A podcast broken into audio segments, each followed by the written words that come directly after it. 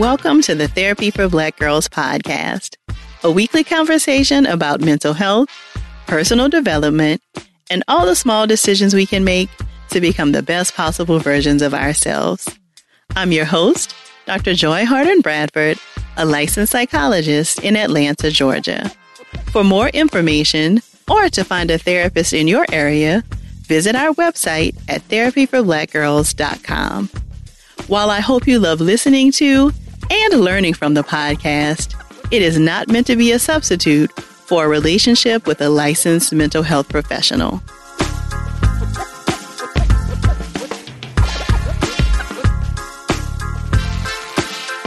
Hey, y'all. Thanks so much for joining me for session 234 of the Therapy for Black Girls podcast. We'll get right into the episode after a word from our sponsors.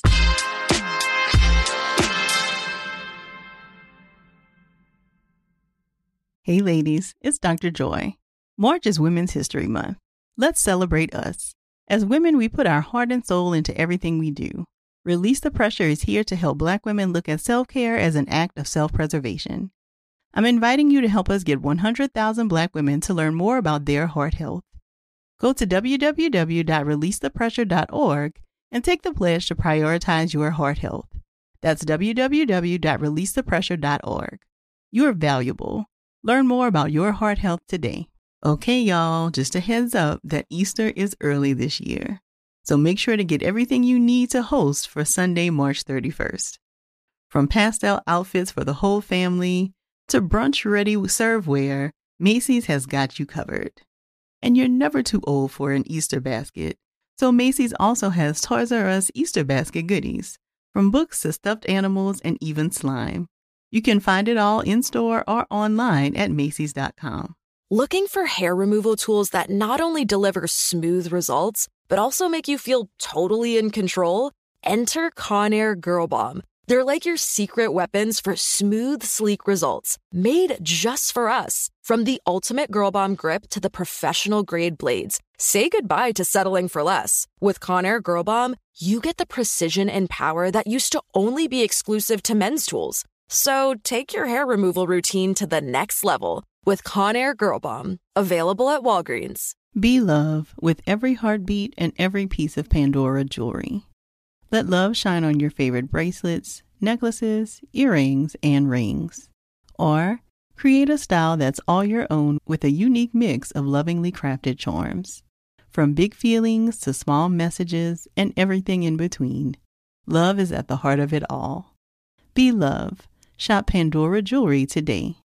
Find a store near you or shop online at pandora.net. Hey, debit card users, listen up.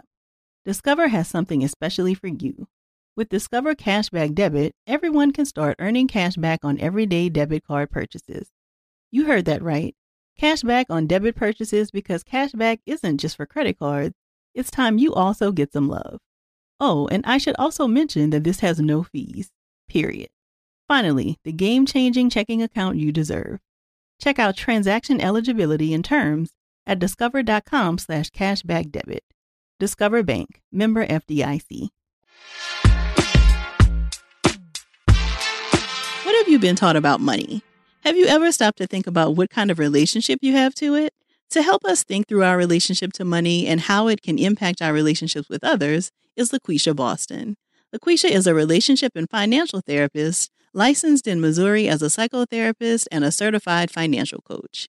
She works to help individuals who are seeking to break out of patterns that keep them feeling stuck within their relationships and within their finances. During our conversation, LaQuisha and I chatted about the factors that influence our money mindset, conversations to have with your partner about money, and some of the issues that come up as it relates to friends and finances. If there's something that resonates with you while enjoying our conversation, please share it with us on social media using the hashtag TBGInSession. Here's our conversation. Thank you so much for joining us today, LaQuisha. Thank you for having me. Yeah, so I would just love to hear because I always think it's so interesting how therapists pick their specialty areas or how we yeah. fall into them, right? Because I think yeah. that's what happens most often. So tell me a little bit about how finances and financial therapy became something that you began to specialize in. Yeah, so My two favorite topics in the whole world is relationships and finances. And so I've always been drawn to money. I've always enjoyed talking about money and learning about money. As I was becoming a therapist and trying to figure out a niche and just really what my interests were, everything that I enjoyed learning about and talking about fell under relationships. And so that's what I knew I wanted to focus on. As I was talking with couples and talking with individuals, money just kept coming up. And I was one of those therapists that never steered the conversation away from money. I was very comfortable talking about money. As I started to also shift a little bit and do more couples work, conversations about money kept coming up for couples. It was a very touchy sore spot area for a lot of couples. At the same time, I was also learning about money for my own personal life. And it just sort of seemed to really fit where I was like, okay, I think, I think I could possibly add finances into this. And so in doing research, I was like, oh, wow, there's actually a specialty, like there's an area, an expertise of financial therapy. And so once I started to really dig in deeper for that and learn more about myself and my own emotions around money and my own money scripts and my own history around finances, I was like, I think this is a really good and natural fit into relationship work. It, it has been really, really great. So it just became mm-hmm. this natural thing that that just paired really well together. Right, right. So I would love for you to share more about like some of the difficulties you've seen clients have around money because I think that is something that comes up for a lot of us, right? Like depending on yeah. how we were raised and cultural background I think plays into this. What are some mm-hmm. of the mm-hmm. difficulties or some of the things that cause us to have difficulty talking about money? So as you said, just our background, right? Depending on if a client, individual or couple, if money was a source of tension in the home or if it was something that was openly discussed, that helps shape whether somebody is comfortable talking about money or not. If money was something where people had to really have conversations around do I pay for this or do I pay for this versus can I get this and this, right? Like that helps to to shape how people feel about having conversations about money. And then also when it comes to just the practical side of money, do I understand money? Do I understand how much is coming in versus going out? And if there's a lack in some way, do I feel comfortable talking about that with somebody? Where do I go if I need help or assistance? You know, it's one thing if you're in individual counseling and you can kind of explore that yourself and you kind of go at your own pace. But when you're doing that with a partner or with a spouse, and you're not only having to figure out your own money issues, but also your partner or your spouse's financial issues, that can become difficult as well. And so, because not everybody moves at the same pace, or not everyone is as comfortable talking about money and exploring money. And so, that becomes a little difficult for people as well. So, it really just depends. And then also, are you a saver or are you a spender? And that looks different either way. I think a lot of times we tell ourselves that there's a lot more positive aspects around saving versus spending. But there can be some downsides to both of those things, including saving. If you're more of a money hoarder, if you don't want to spend anything, if you're tight with finances, and you happen to be dating somebody or married to somebody who's more of that spender who likes to have nice things or to, you know, loosen the purse strings a little bit. And so, again, those things can be a little bit difficult. Hmm. So something else you mentioned around money scripts. Can you say yes. what that is? Yeah. So thank you for asking. so money scripts are the stories that we tell ourselves about money positive and negative. And so, again, around if I'm a saver, what does that say about me, or what do other people think about me? If I'm a spender, what does that say about me? What do other people think about me? If I make a certain amount of money, if I'm in a certain industry that maybe look down versus somebody that's more of a higher earner. What does that say about me? What does other people think? And so we have these scripts around money that we're taught directly and indirectly from our childhood. And that becomes sometimes this story that we tell ourselves to keep ourselves stuck, especially when we're trying to explore breakthroughs with money, or if you, let's say, you got a raise or a promotion and now you're making more money. And how does that feel? What, what are you telling yourself about that? Or even negotiating a salary or a raise. What are you saying to yourself before you're walking into a room to ask that question? Those are the money scripts that, that are in your head. Mm-hmm. You know, so much of what you're saying sounds so based in emotion, right? And I don't oh, think a lot of us have thought about like the emotions that are attached to like whether we mm-hmm. have money, how much of it we have, even though you wouldn't necessarily typically think about talking about some of this stuff in therapy. It actually sounds like it would be a great place to talk about some of this. It is. So a lot of us think about money in, in a more practical sense, right? Mm-hmm. How much, how little, do I have it, do I not? But money is very, very, very much tied to the emotional side of us.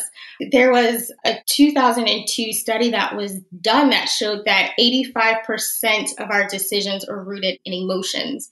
And so I always tell couples and individuals that I work with money is never just about money. It represents something so much deeper for all of us. And a lot of times people they haven't quite connected with that about what are the emotions that are tied to money. And so they sometimes keep making the same mistakes over and over. Mm-hmm. So, for somebody who is just starting to think, like, oh, I want to do some work around, like, what is my relationship to money? What are some mm-hmm. things that people might do when they're first starting to explore that relationship? So I usually encourage people to just pay attention to your body. What are you feeling in your body? That's the very first step. Because until we can connect what's going on with our body, a lot of times people will say, like, for the more practical stuff, you got to budget. And I'm all about budgeting. I love budgeting. I encourage people to budget. But if you're not familiar with what's going on in, in, your body, that tightness in your chest or your stomach, the bubble guts that you may be feeling when you're thinking about money, just any type of pressure or sensation that you're experiencing in your body, if you're not aware of what's going on, you might find a little bit of hesitancy to explore money, whether it's budgeting, whether it's learning more about money, listening to a podcast, reading a money book. And so it's really important to be able to understand what's going on in our bodies when we're thinking about money and when we're really starting this journey around learning about money and ourselves and our relationship to money. Yeah. You know, I think I've seen memes and I'm sure you have too about like how people will just go and have a great weekend and just don't check their account, right? so when you said that, it made me think about like the sensation that often comes from people like just logging into their online account, yes. right? Because yes. you maybe don't know what to expect. Exactly. You don't know what to expect, which I will say that is probably the first indication that your relationship with money, there's a disconnect there because you should be able to have some idea of, of what to expect in, in your account, even if the number is very low.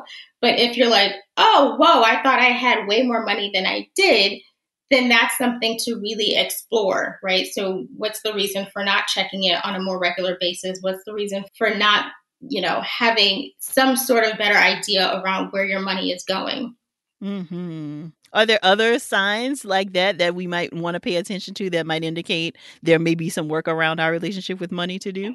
Yeah, if you're shying away from conversations around money, especially if you're married, right? Because your income is tied to your spouse's income, even if the accounts are separate, right? How much you're bringing in, how much your spouse is bringing in, that matters. And if you're unwilling or hesitant to have those conversations, then that's an indication that there's something there and I think a lot of times we'll tell ourselves like, oh, I'm just not a money person, or I, would rather do something else, or rather talk about something else but it's important to at least recognize that there's something there that's keeping you from having those conversations.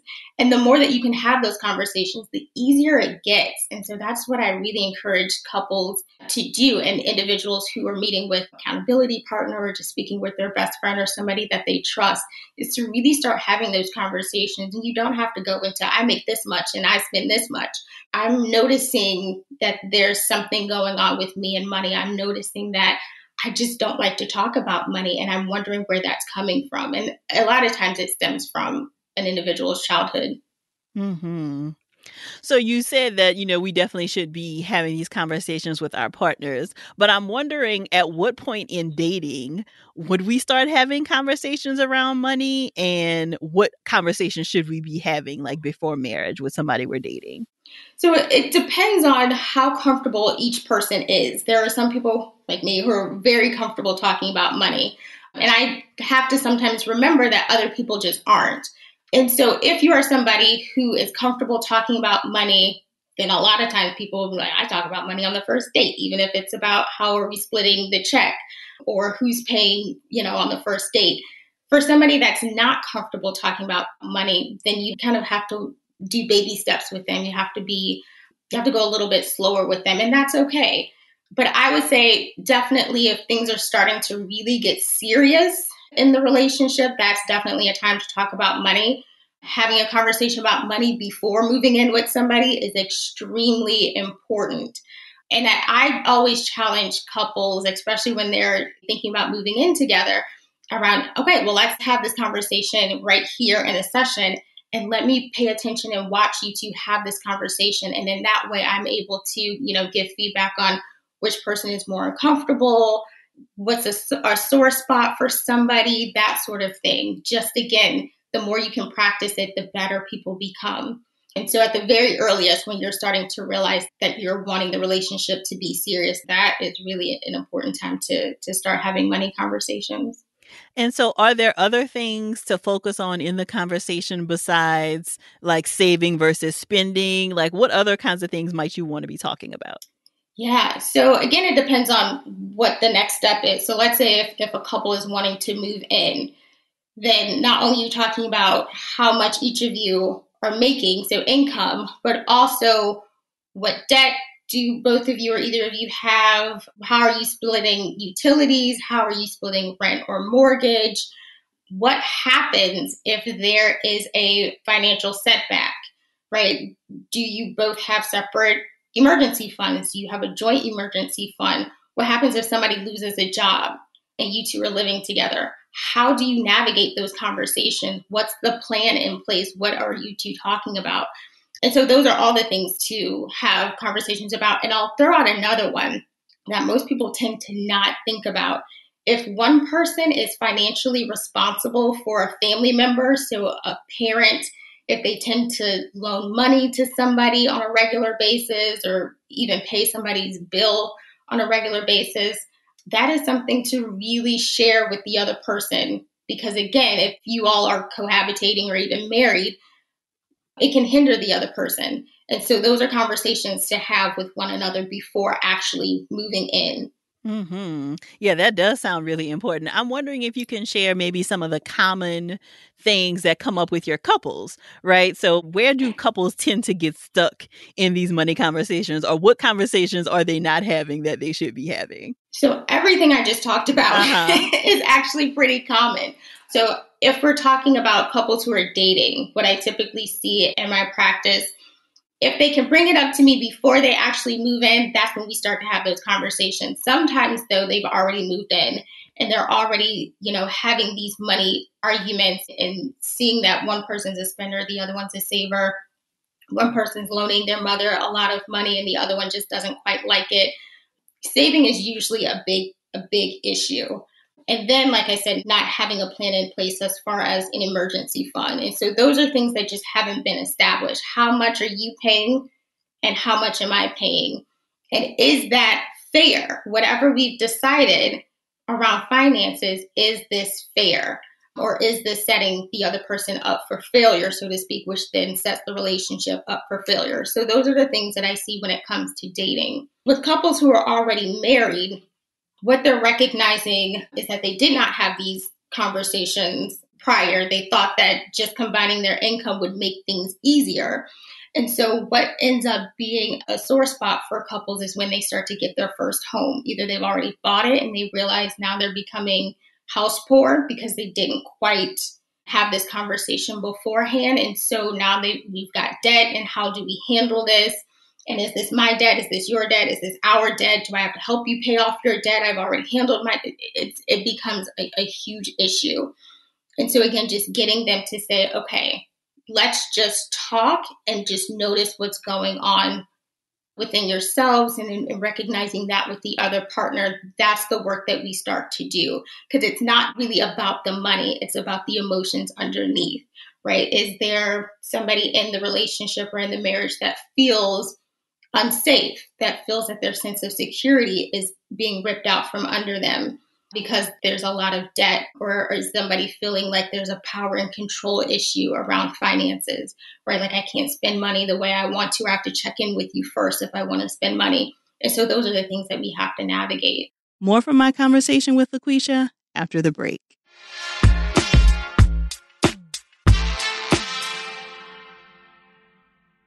Hey ladies, it's Dr. Joy. March is Women's History Month. Let's celebrate us. As women, we put our heart and soul into everything we do. Release the Pressure is here to help Black women look at self care as an act of self preservation. The RCP Heart Health Squad will support you in protecting your mental health and overall well being. I'm inviting you to help us get 100,000 Black women to learn more about their heart health. Go to www.releasethepressure.org and take the pledge to prioritize your heart health. That's www.releasethepressure.org. You are valuable. Learn more about your heart health today. You never know who's following in the footsteps of great women in science like Katherine Johnson, Mae Jemison, and Dr. Kizzy Corbett. So Macy's is proud to join Girls Inc. to empower a new generation of leaders now during Women's History Month. Throughout March, you can help fund STEM and college and career readiness programming for girls when you donate online to Girls Inc. or round up your purchase. And don't forget to shop women owned and founded brands like Kaylee Cosmetics, NuFACE, and Better Not Younger.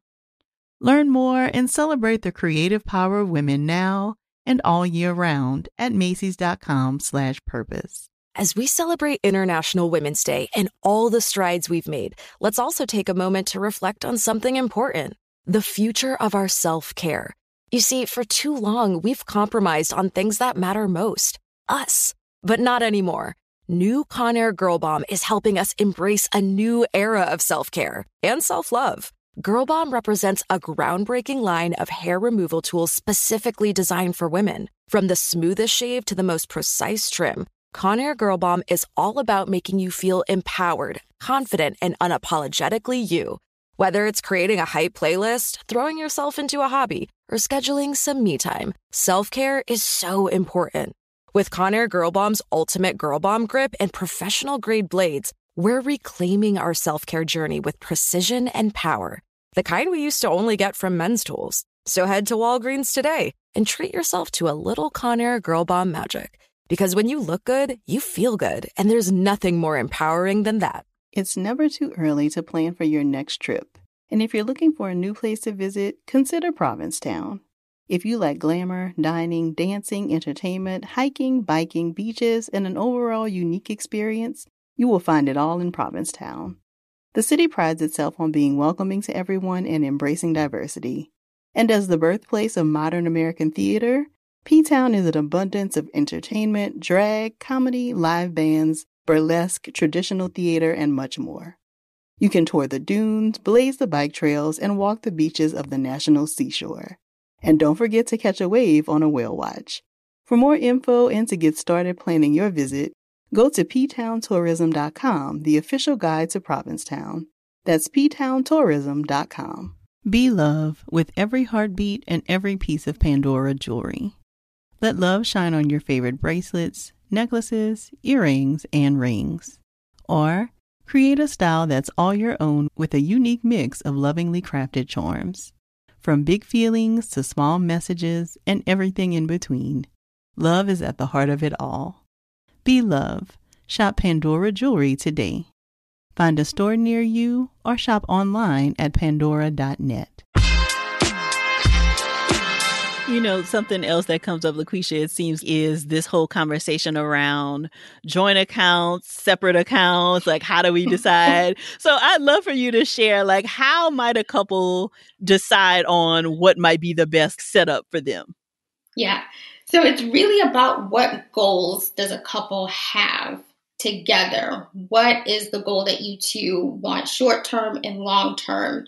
And what we know is that when couples have a joint account, they win better with money because it forces them to have money conversations. Wait a minute, I saw that $300 was taken out of the account. Let's talk about this. Or, hey, like, what's going on? Or, okay, yeah, let's put money here and let's figure out how we want to allocate this money. Let's sit down and budget. So having a joint account forces couples to have those conversations. When I have a married couple, I always encourage them to have the joint accounts because, again, it forces them to have these conversations. When it comes to unmarried couples, right, that could be a little bit tricky because of laws. And if somebody breaks up or dies, then, you know, what happens with the money that's within the joint account. And so those are things that you have to navigate person to person. And so that's also why I, I, tell people personal finances are personal. They're personal for a reason. And so what works for one couple may not work for another couple. What works for one individual may not work for another individual because of all of the other dynamics that are at, at play at any given moment that a couple is having to navigate around money. Thank you for that. Something else that comes up quite often, you know, in conversations with our community is this idea that, you know, a lot of us have gone on and gotten like advanced degrees and like all these additional credentials. And so, to your point earlier, a lot of us are like making maybe the most money in the family, right? Yeah. So, a lot of us, you know, we've heard about this strain that sometimes comes because you're supporting nieces and nephews, maybe your parents, maybe grandparents. So, can you mm-hmm. talk a little bit about? About whether this has come up with like any of your clients and like how might someone continue to take care of themselves if they find themselves in this position of supporting a bunch of other people in their family yeah so majority of my clients have this thing Dynamic. that they're experiencing mm-hmm. yes um, and and I think that's because, it, especially for our community, I think years ago there was a term called black tax uh-huh. that was thrown around, and that was helping people in your family get a leg up, and the guilt and the shame that an individual would face if they did not do that, and they were making more money than most of their family members. This is why budgeting is very, very, very, very important. And that's when I will sit down with the client and we will actually write out their budget because sometimes you can't do it. You can be a high earner and still not be financially stable enough to help somebody. And so sometimes the budget will just show there's no wiggle room in the budget to take care of you and somebody else or take care of you and five other people. I've had clients who are like, okay, I get that, but I still want to help this particular person. And so we just write that in the budget.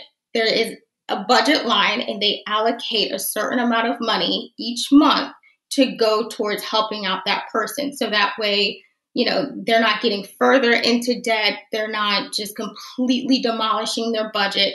They know this set amount goes towards this person. And when I've met that amount, that's it. I can't do anything more. And that has been really helpful in setting up boundaries for that person and that family member and then being able to fall on no i just can't do it rather than i don't want to or i have to feel like you know i'm the worst person in the world because i'm saying no to this person. You're saying no because the budget is just not there. It's not in the line yeah, I really appreciate you adding in the fact that helps to set a boundary because I would mm-hmm. imagine mm-hmm. that it's also important to have conversations, probably in therapy or, you know, you journaling about it for yourself. Like, what is driving you to give the money, right? Because right. if it is, uh, like, I feel really guilty or, oh, I feel shame about the fact that, like, I make this much money and, like, my parents don't or something, right? Like, mm-hmm. or does it come from a place of, you know, I want to do this, right? Like, I mm-hmm. feel like they've poured into me and this is a part of how I want to give back. And so I think that conversation along with the budgeting seems like it could help somebody really manage good boundaries in that kind of a situation. Yeah, and and I'll say a little bit more about that. You helped jog my memory on.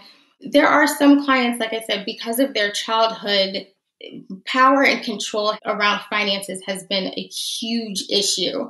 And so sometimes as they become adults, they do feel really torn between setting this boundary of I, I have to take care of, of this family member, even though this family member didn't take care of me well. And so there's some resentment around that.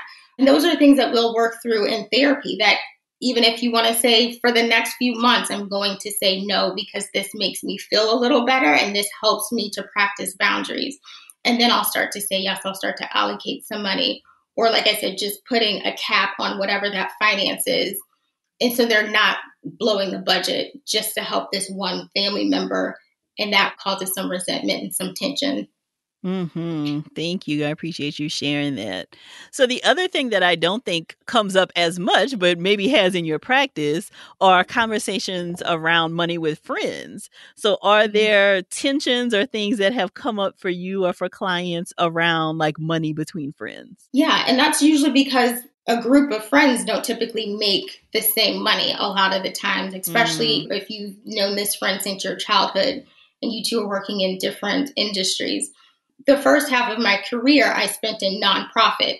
And so I was making the least amount of money of all of my friends. And then the table started to turn where I was able to start making more money. And thankfully, the group of friends that I've had, we've always been comfortable talking about money.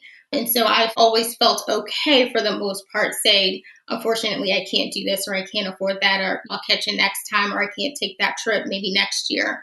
But I do know that there are some clients who don't feel comfortable having those conversations. And then again, they feel guilt or they feel shame in not being able to afford those things. And so those are conversations that we'll have in our sessions as well. What does that mean for you that you can't afford it?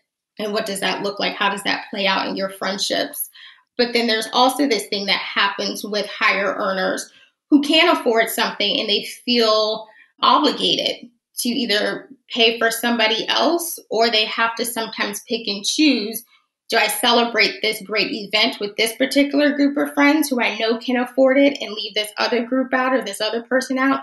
Or do I do something separate with that person, you know, that has a lower income? And those conversations, you know, they can be a little bit tough and tricky because, again, money is never just about money. Mm-hmm. And so there's some hurt feelings that come up, or, you know, there's just a lot of emotions that come up on both sides of that right. for individuals.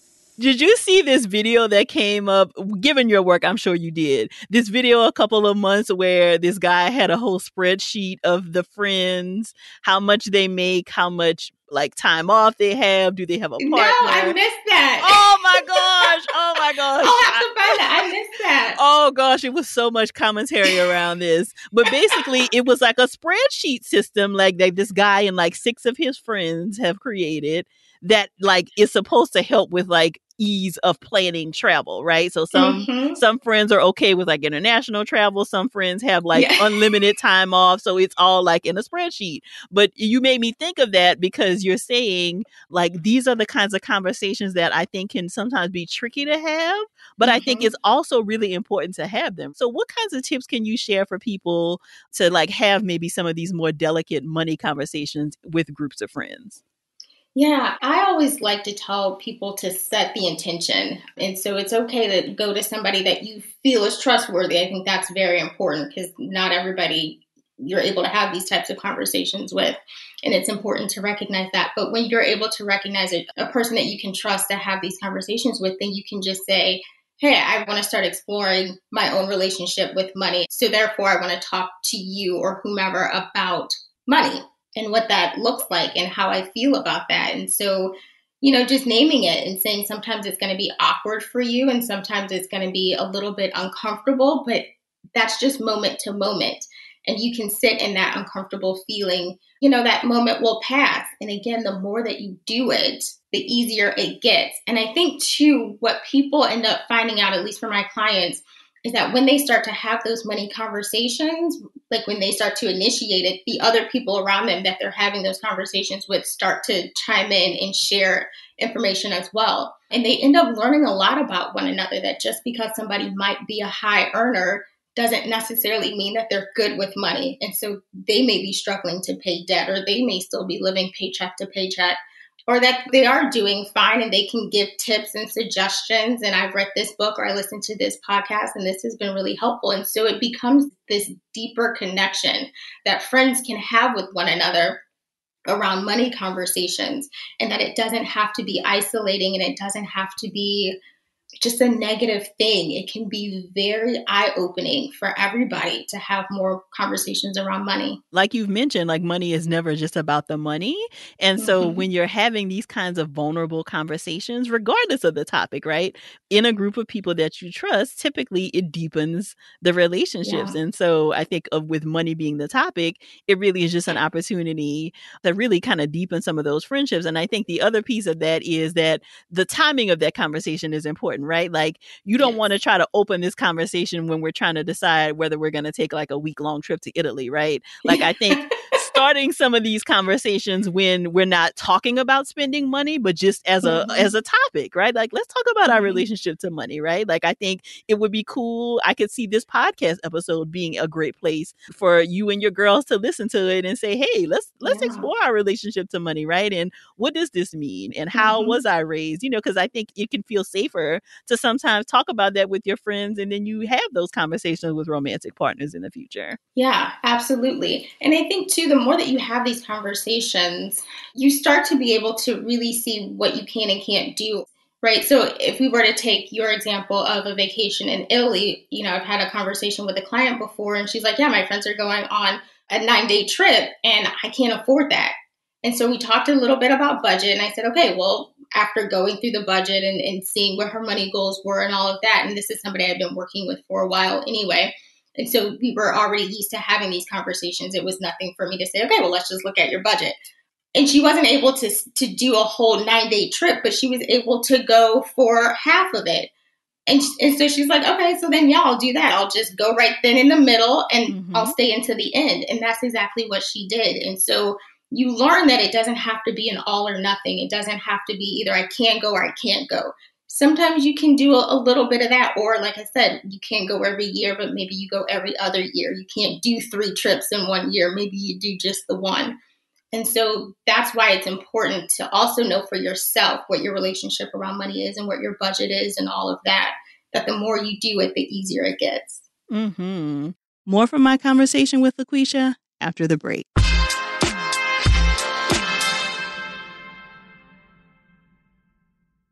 Hey, ladies, it's Dr. Joy. March is Women's History Month. Let's celebrate us. As women, we put our heart and soul into everything we do. Release the Pressure is here to help Black women look at self care as an act of self preservation. The RTP Heart Health Squad will support you in protecting your mental health and overall well being. I'm inviting you to help us get 100,000 Black women to learn more about their heart health. Go to www.releasethepressure.org and take the pledge to prioritize your heart health. That's www.releasethepressure.org. You are valuable. Learn more about your heart health today. You never know who's following in the footsteps of great women in science like Katherine Johnson, Mae Jemison, and Dr. Kizzy Corbett. So Macy's is proud to join Girls Inc. to empower a new generation of leaders now during Women's History Month. Throughout March, you can help fund STEM and college and career readiness programming for girls when you donate online to Girls Inc. or round up your purchase. And don't forget to shop women owned and founded brands like Kaylee Cosmetics, NuFACE, and Better Not Younger. Learn more and celebrate the creative power of women now and all year round at macys.com/purpose. As we celebrate International Women's Day and all the strides we've made, let's also take a moment to reflect on something important the future of our self care. You see, for too long, we've compromised on things that matter most us. But not anymore. New Conair Girl Bomb is helping us embrace a new era of self care and self love. Girl Bomb represents a groundbreaking line of hair removal tools specifically designed for women. From the smoothest shave to the most precise trim, Conair Girl Bomb is all about making you feel empowered, confident, and unapologetically you. Whether it's creating a hype playlist, throwing yourself into a hobby, or scheduling some me time, self care is so important.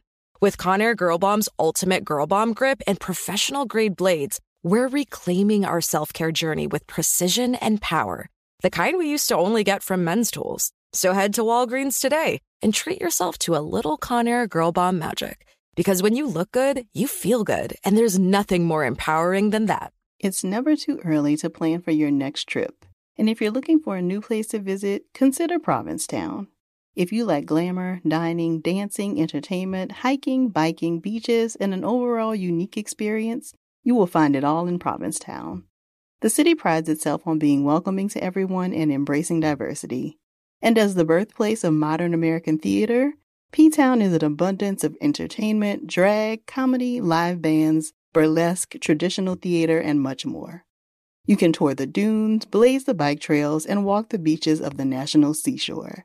And don't forget to catch a wave on a whale watch.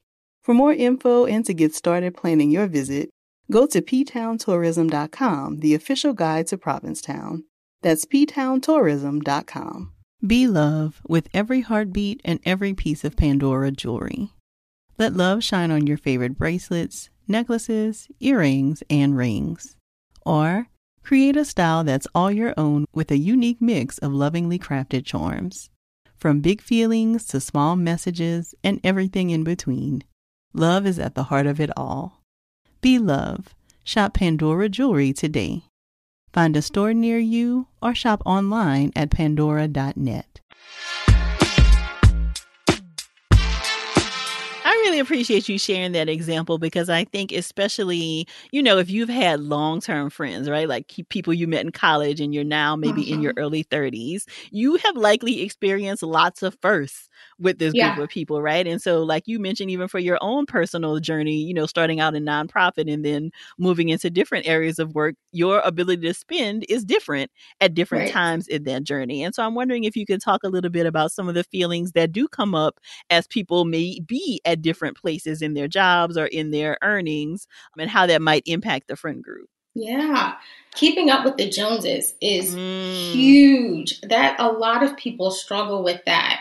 And so, like, it's one thing people will talk about, like, oh, Instagram, people, like, their lives look so great on Instagram and they're doing all of these things. And now I have FOMO or I'm struggling with my own self worth.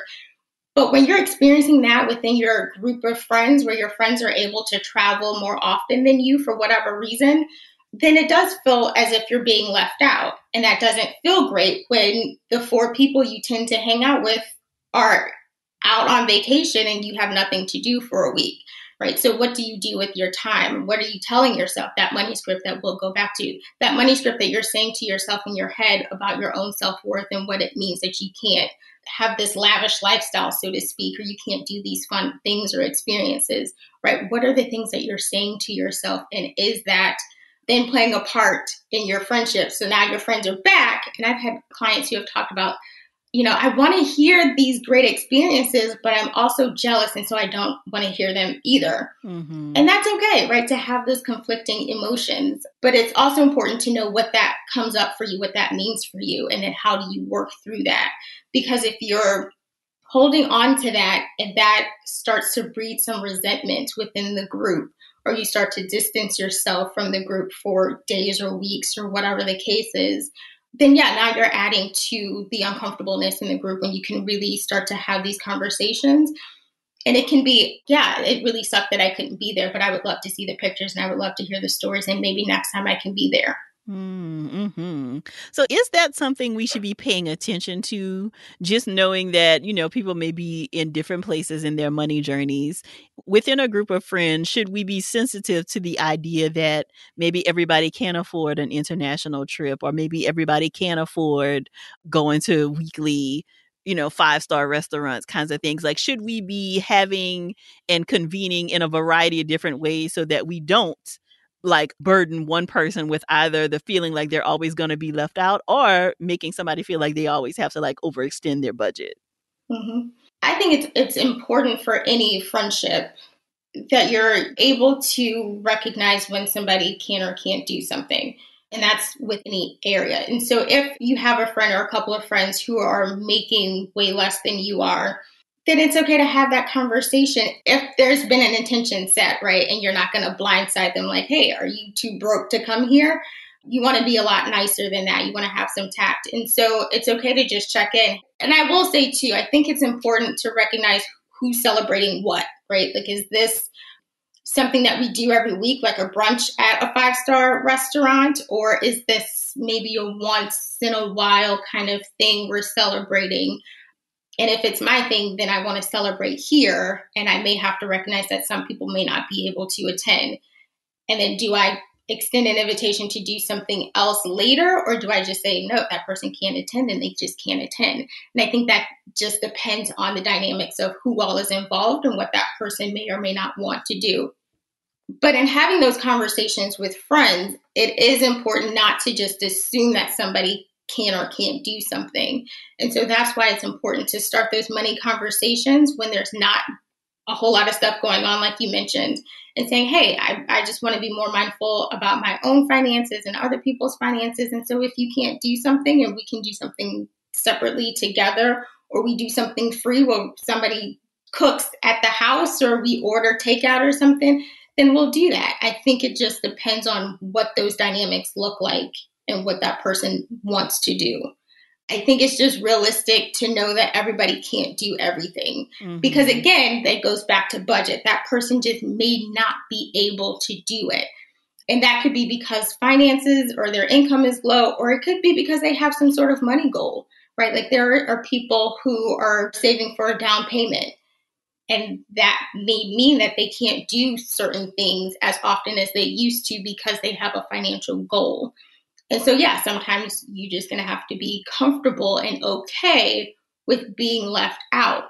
But it is important to recognize how you feel about that and what you're saying about yourself when that happens. Hmm. Yeah, and I think that's a nice way to kind of reimagine how we celebrate things because I think this often comes up around stuff like weddings, right? When you are like asked to be a bridesmaid yeah. and then, you know, it feels like every year we add some new celebration that the bridesmaids are expected to be. So you got to be at the wedding, you got to get your hair done, you got to get your makeup done, you got to have this certain dress and shoes, then you got to also come to the bachelorette weekend, mm-hmm. then you got to come to my sprinkle or, you know, all of these different things. And I think it is important, you know, like fine, celebrate however you want, but I also think having the expectation that people mm-hmm. be at all of those things really right. is sometimes not considerate of like what people's money goals might be. Mm-hmm. Yeah. So, can you look at different ways to kind of celebrate things? And I'd love to hear from you suggestions for things you can do to like cultivate friendships and even relationships that don't cost a lot of money, right? Because it does feel like we kind of automatically go to the brunch. We want to go to the mm-hmm. museum. We want to go to the trip. What kinds of things can people do that actually don't cost a lot of money or no money at all? Yeah, anything outside uh-huh. you can do. So picnics, I love picnics, and it's starting to. Well, I, I'm in St. Louis, and so it's starting to get a little bit colder. Yeah. So I enjoy intimate conversations, whether it's about relationships or money or anything. And so let's sit down with a glass of wine and some cheese spreads and crackers or whatever, and let's just talk. Let's mm-hmm. catch up. Let's just, you know, watch a movie or whatever the case is. You could do game nights. I always tell people go back to your childhood, the mm-hmm. things that you mm-hmm. loved to do as a child that were that was free, going for walks, spending time outside. Like I said, having a game night or a movie night, a book club. All of those things are things that you can do that don't necessarily cost a lot of money. They can be very cheap or, or free. Having a potluck, just anything like that. And even if you want to do that, as a challenge, right? A week or 30 days of not spending money or let's let's hang out and not spend over whatever certain amount of money and see what we can do and, and have that be fun. Just getting mm-hmm. to know each other again in a different kind of way is I think it's great. I think it's a really good thing to do. And it doesn't have to cost money. So let's talk about lending money to friends.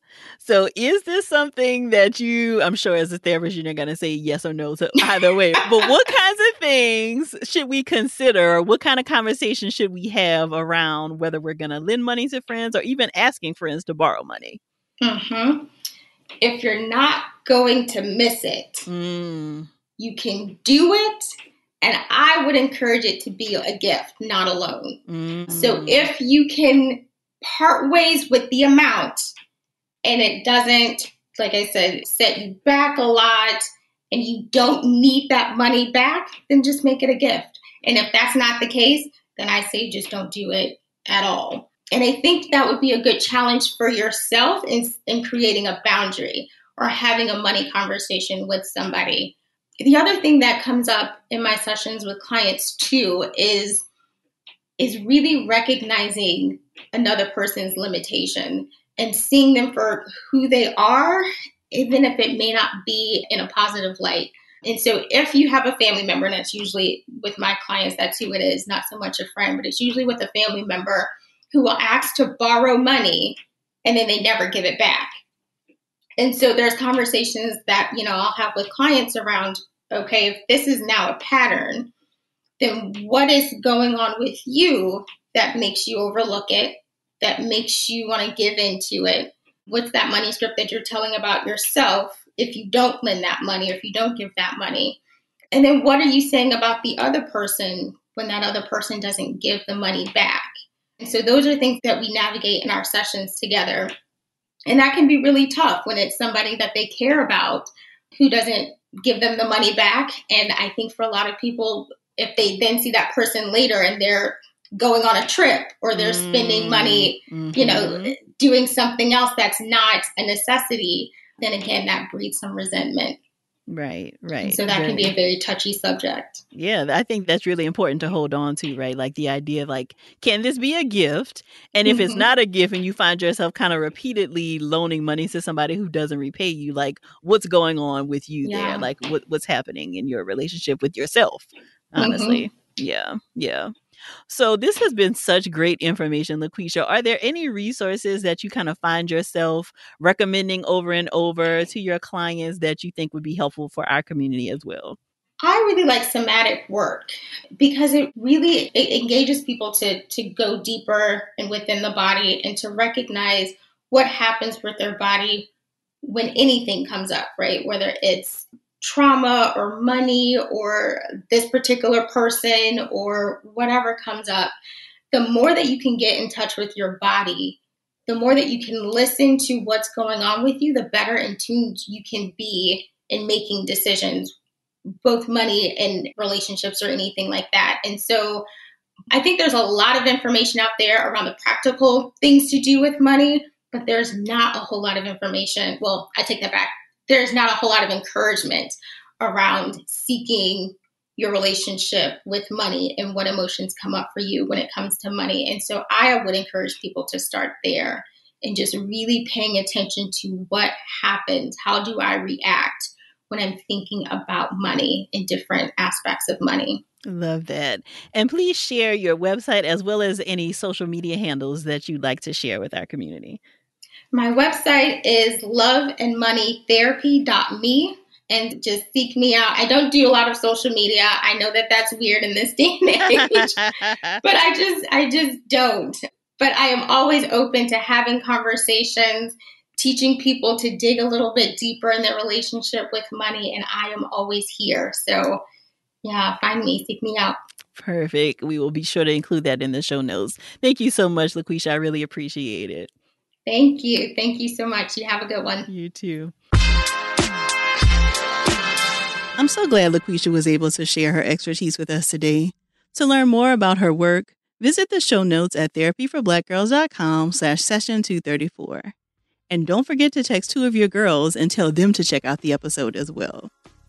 If you're looking for a therapist in your area, be sure to check out our therapist directory at therapyforblackgirls.com slash directory. And if you want to continue digging into this topic or just be in community with other sisters, come on over and join us in the Sister Circle. It's our cozy corner of the internet designed just for Black women. You can join us at community.therapyforblackgirls.com. Thank y'all so much for joining me again this week. I look forward to continuing this conversation with you all real soon. Take good care.